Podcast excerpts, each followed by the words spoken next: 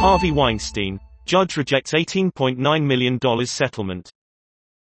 Dozens of women would have shared the payout but other accusers had objected to its terms.